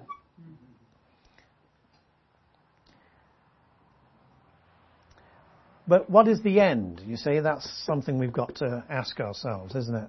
What is the end? Is it he who makes his way through all this trouble? Um, but when they persecute you in this city, flee to another, for assuredly I say to you, you will not have gone through the cities of Israel before the Son of Man comes. That's Daniel 7. But he's pushed past the immediate time of the disciples and now he's going up to second coming tribulation, if you like, territory. He's going into Old Testament prophecy and talking about his second coming and the preaching of the kingdom then. Because, folks, um, I may be wrong, I might be wrong on this, but I'm a pre tribulationist. I believe that the church will be taken out before the tribulation, the future tribulation. And we'll get into that when we look at Paul. Uh, there are theological reasons for that, which are based on what we've already learned in the Old Testament. Um, and the nature and character of the church. But if that's true, and the church is taken out before the tribulation because it's completed, um, then you have this time of, of tribulation, this time, uh, the 70th week of Daniel, which we looked at last week, when um, the Prince who shall come. Did we look at it last week? Well, we did in the Revelation study in Willits. Okay. Um, but the prince, of, the prince of the people who shall come, he makes a covenant for one week, which is uh, seven years, and he breaks it in the middle, uh, which is three and a half years in. So, um, Jesus is talking about that period. That's when that little horn uh, rises up for time, time, and half a time, three and a half years, and he persecutes the saints of the Most High. Okay, we'll look at it in Matthew 24 next week. So, when you see these things happening, know that the kingdom of God is near again. Which means this, folks. It means that when Jesus was here, the kingdom of God was near and was offered. But he was rejected and he went away to a far country to receive a kingdom. Just in case you think the kingdom of God should appear immediately, that's, that's for you, okay? But he's going to return.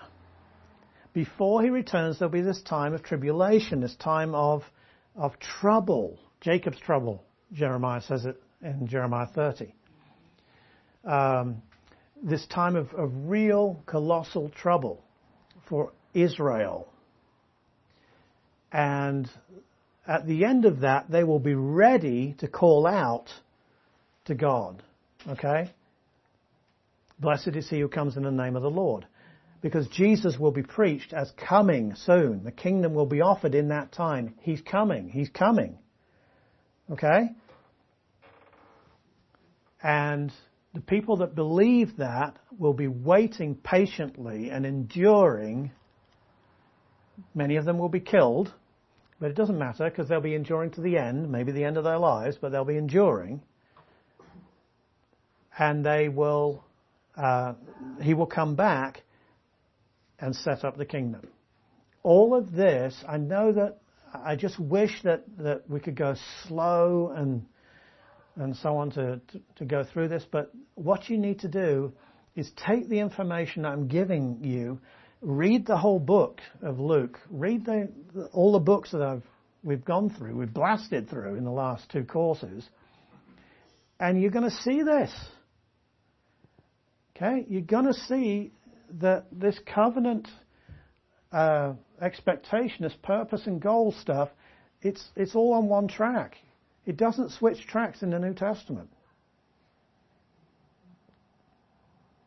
And that's what I've tried to show you here that the expectation is exactly the same. Jesus does not dampen their expectation. In fact, I will go further with you, because I'm the nice guy, and go to Acts chapter 1. And this is the resurrected Jesus, so I'm doing something I don't normally like to do and jump ahead. But because it's the same author, and we'll be spending a bit of time on this uh, in a few weeks. Let's look at the first uh, seven verses. Acts chapter 1. The former account I made, O Theophilus, all that Jesus began both to do and teach. That's the Gospel of Luke. Until the day in which he was taken up, after he, through the Holy Spirit, had given commandments to the apostles whom he had chosen, to whom he also presented himself alive after his suffering by many infallible proofs, being seen by them during forty days and speaking to speaking of the things pertaining to the kingdom of God. The resurrected Jesus is still talking about the kingdom of God. And being assembled together with them, he commanded them not to depart from Jerusalem, but to wait for the promise of the Father, which he said, You have heard from me. For John truly baptized with water, but you shall be baptized with the Holy Spirit not many days from now. He doesn't say the Holy Spirit and fire, because the fire is hell. Therefore, when they had come together, they asked him, saying, Lord, will you at this time, finally, come on now, you've been, you, you've died, surely that's it. Yeah, you ain't got the kingdom, you're back. Yeah, yeah, yeah, let's do it. Let's do this thing. But you see, just in case they thought the kingdom would appear immediately, will you at this time restore the kingdom to Israel? they've still got the Old Testament expectation. And he said, It is not for you to know times or season. He doesn't squash their expectation. He just says, I'm not telling you. Do you see that? They're asking for the time and the season. He says, "Uh, it's not for you to know the time of the season because the kingdom's not going to appear immediately. He's told them enough. But the expectation is right. And remember, I've put up here several times the word expectation because God creates expectation by what he, by what he says, by what he promises. If, if he's created a false expectation, then he can't be trusted, folks. If he's created a false expectation, that means he himself is disingenuous and ambiguous in his communication. That means you can't have faith in him because you don't know what to have faith in. So let's throw that God out and have the God of the Bible actually does mean what he says, and then you can have faith in him. But only if you'll actually believe the expectation that he brings about through his word, through the covenants. They were right to ask this question. He didn't reprove them for that. He just says it's not for you to know the time. And Luke, in the Gospel of Luke, has been what? Showing us this very thing. This very thing. The kingdom of God, the kingdom of God, the kingdom of God. All the cotton picking time. Thought I'd throw that little Americanism in for you. So, uh,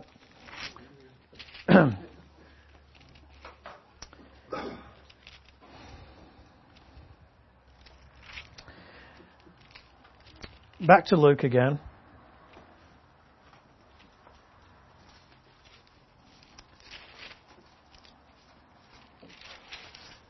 Luke 22. Now I'm going till half past eight here, just in case you want to know, because I I have to I have to cram this stuff in. We've got a long way to go. We've got a lot of material to get in, so that's you know if, if you're tired, just put up with me for another half an hour. All right. Chapter 22. Go and prepare the Passover, verse 8. You know about this stuff, yes? Verse 15. With fervent desire I have desired to eat this Passover with you before I suffer. What do you mean suffer, Jesus? What do you mean? He told them again and again he was going to suffer. This, is, this marks this as a very poignant occasion. For I say to you, I will no longer eat of it until it is fulfilled in the kingdom of God. So we better have the right kingdom of God sorted out here because some people think the kingdom of God's going on right now. Then he took the cup and gave thanks and said, Take this and divide it among yourselves. For I say to you, I will not drink of the fruit of the vine until the kingdom of God comes. But Luke has already told us the kingdom of God doesn't come immediately. He has to, he comes having received the kingdom and he comes and he reigns, doesn't he? And he kills his enemies. So that means the vine is actually not spiritualized here.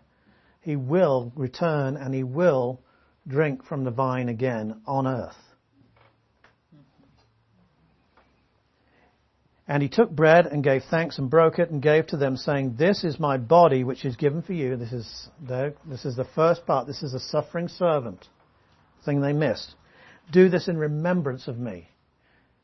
So remembrance means looking back, obviously, which means there's time to remember, which means there's time between the first action and the second. So we are in that time where we're remembering. Likewise, he also took the cup after supper saying, this is the what? The new covenant in my blood, which is shed for you. Hmm. That's interesting, isn't it? Mm-hmm. Did you ever really see that before? Mm-hmm. Good. This is the new covenant in my blood, which is shed for you. Yeah, but the people, the you here, are a bunch of disciples.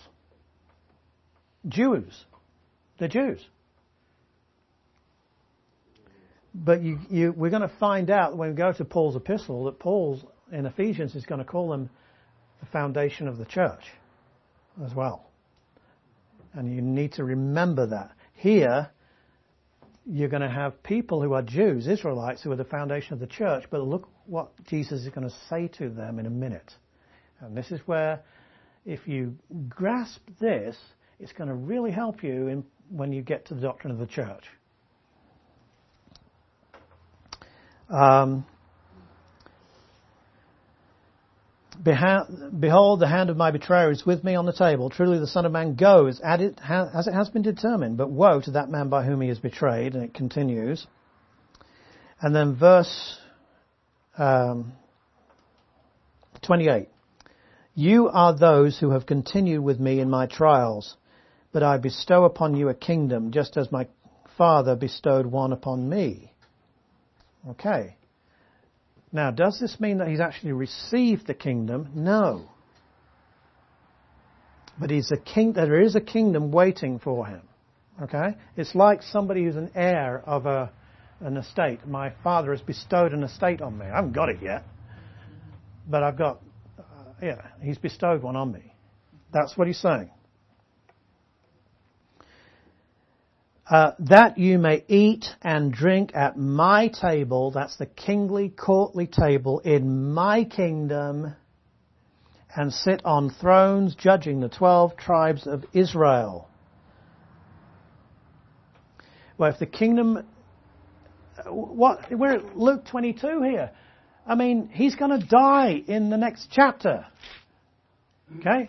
So, we're right at the end of Jesus' ministry here. We're in the last few days of his ministry. Book of Acts is just round the corner. Um, that means that the 12 tribes do not suddenly become unimportant when the Holy Spirit descends and the church starts in Acts chapter 2.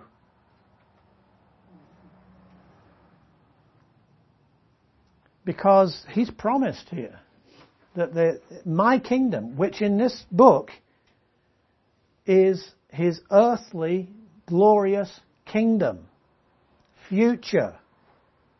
It's Davidic. It's in line with the Old Testament expectations. It's in line with the prophecies of the one who comes in power. Which is where we're going to finish up in a minute to establish his kingdom. That means that the kingdom is earthly, not heavenly. Earthly. And it means also that the 12 tribes of Israel cannot disappear. But there's a paradox here, isn't there? Because, I mean, I've done, I've been naughty because I've done what I've told you not to do. I've gone to Ephesians and grabbed a verse from Ephesians 2 verse 20 and brought it into Luke 22 to tell you that these are the, um, the, the foundations of the church. Okay? But how can they be uh, the foundation of the church and yet God's not through with the 12 tribes? Does, uh, well, here's, here's me speaking independently of the Word of God, uh, just you know, doing what human beings do best, and that's um, thinking independently of what God says.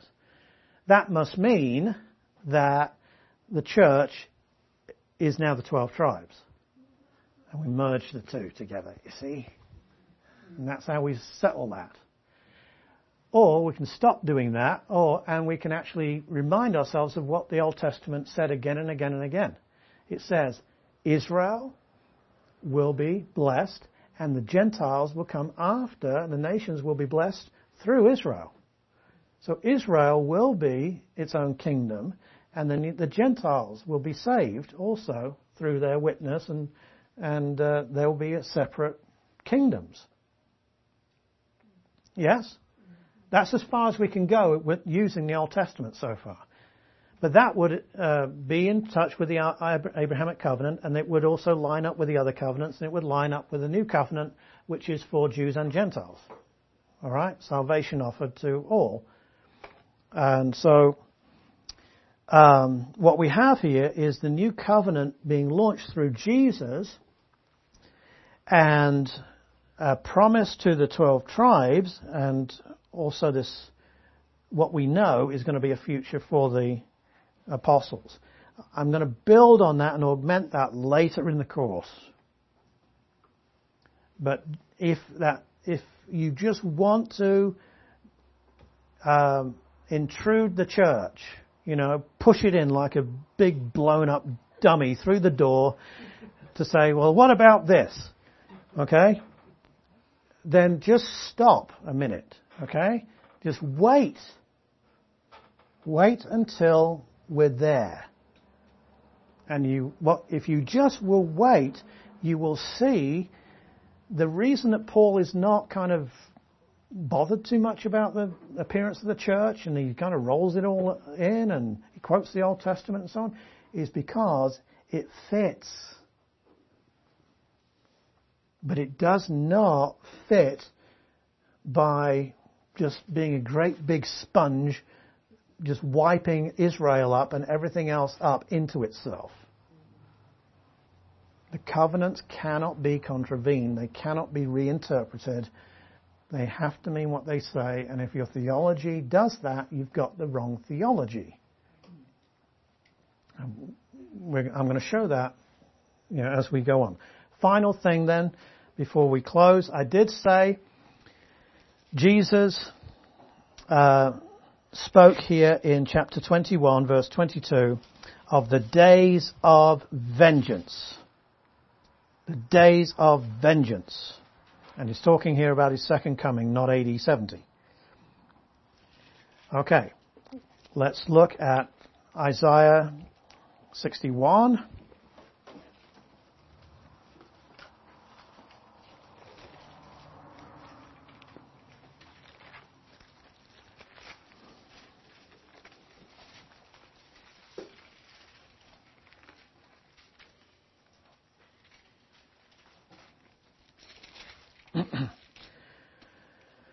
This is what he read out in uh, Luke 4.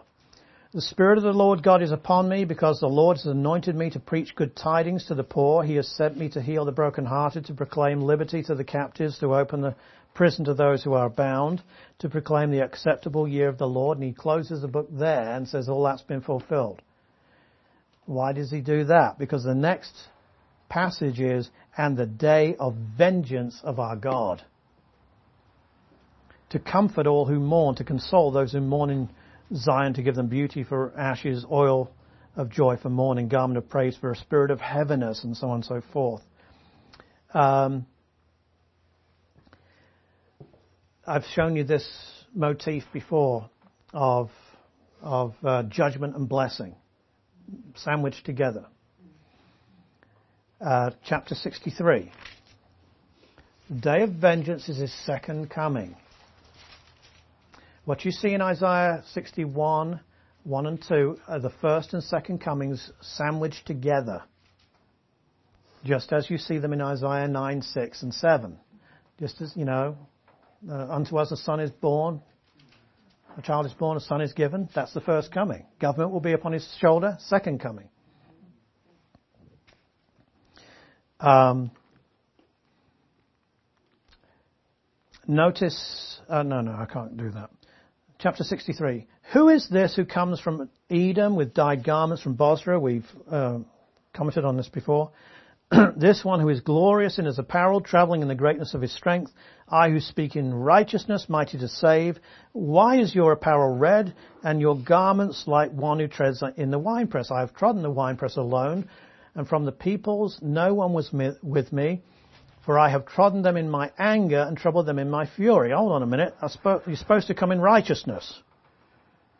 Mighty to save. Yes, but there's no contradiction because he has to come and destroy his enemies in order to save and set up a kingdom of righteousness, just as in Luke 19. Uh, their blood is sprinkled upon my garments, and I have stained all my robes, for the day of vengeance is in my heart, and the year of my redeemed has come, just like in chapter 61. So the day of vengeance is the second coming of Christ. The comfort is what happens when the kingdom is set up. When he will allure Israel to him. Remember Hosea 2? That seems like a long time ago now. But uh, he's alluring Israel to him. And he's going to bless them with vineyards and he's going to marry them. You will call me your husband. Okay? It all, it's all there. But you've got to hang on to these things and don't cast them off because you've got the idea of the church that's just blowing everything out of proportion. Um, all right, that's all I want to do tonight. Uh, any questions? Yeah, earlier you mentioned two kingdoms. So this is all in the Old Testament, Israel and the church. Where did you get that? What you find is, um, if you look, first of all, in the, in the uh, Abrahamic covenant, you have all the nations will be blessed through you. But then you have the promises to the descendants, which are through Isaac, we find out later, and Jacob, and uh, the land. And if you look in uh, chapter 15 of Genesis, when the covenant is actually made, it is two things, the descendants and the land that are in view. Chapter 22, when he's going up Mount Moriah and offering his own son, um, then it comes back, the, through you the nations of the world will be blessed. That part is brought back in again there. Um, then what we do, what we see is in chapter 49 of uh, Genesis, Jacob blessing Judah, and we see uh, that Judah is pronounced there. The scepter will not be depart from Judah until he who comes who to whom it belongs.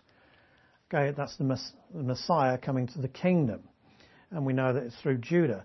In Numbers 24, Balaam speaks of a prophecy. I see him, but not now. I see a star. I see a star and his scepter. Do you see? And it, I'm pretty sure it says the Gentiles will uh, trust in him. If I've got this thing here, got it right. Um, no, I got that wrong. But it says that, that Israel will be blessed through through him, this one who comes. When we get into, uh, I'm skipping a bit now. When we get to Isaiah, let's have a look at a couple of prophecies from Isaiah where this is brought out. And again, I'll just take you to Isaiah 42 because I'm trying to save time here.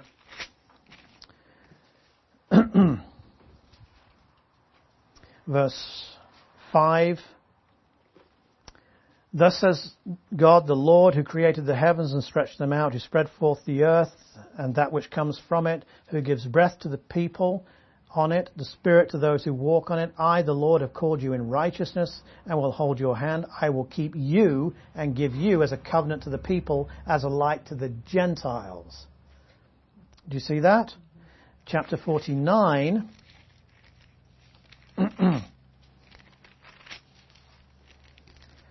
Um,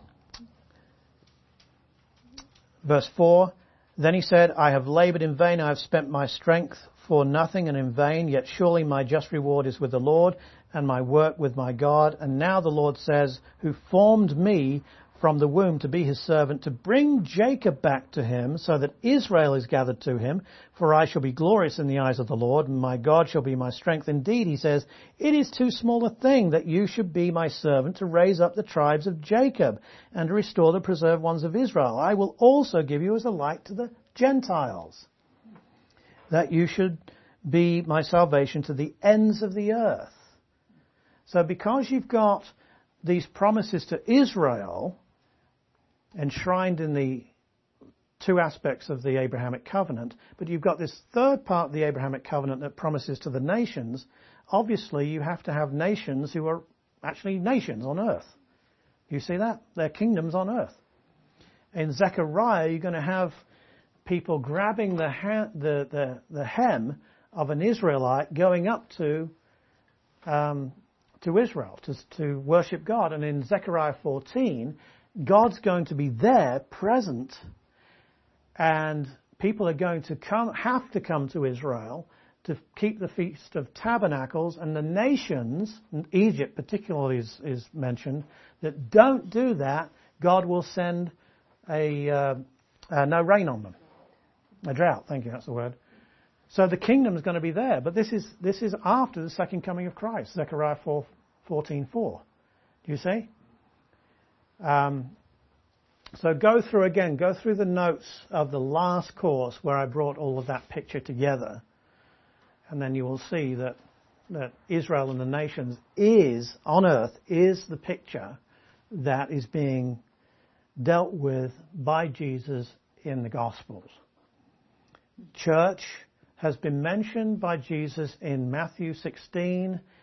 Uh, upon this rock I will build my church. If you remind me next week to, to start with that, we'll start with that. But it's, I will build my church, future. Do you see? And uh, the word they use is, uh, is ecclesia there, just means a, a called out people. So even there, the, uh, to the hearers, he would have thought, I will build my called out people. And they would think Israel in that context, do you see? Which would be right in the first chapters of, of uh, the book of Acts. But that, that, when we get to Paul, we'll see the church is a mystery. And a mystery is something that's not revealed previously, that is revealed at a particular time.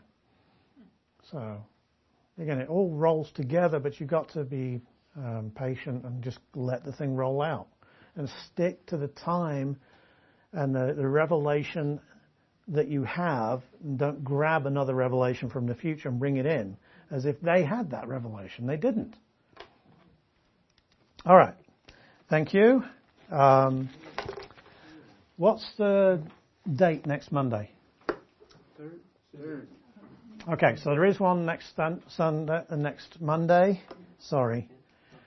Um, let's see. What do I want you to read? I want you to read um, chapter 24 of Luke. Chapter 24. I want you to read Matthew 24.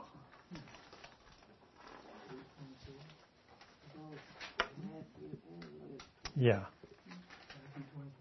Yeah. That will be enough. And if you want to, because we'll be going into the book of Acts as well next week, so if you want to uh, read Acts 1, and if you're really daring, read Acts 2, then do that, okay?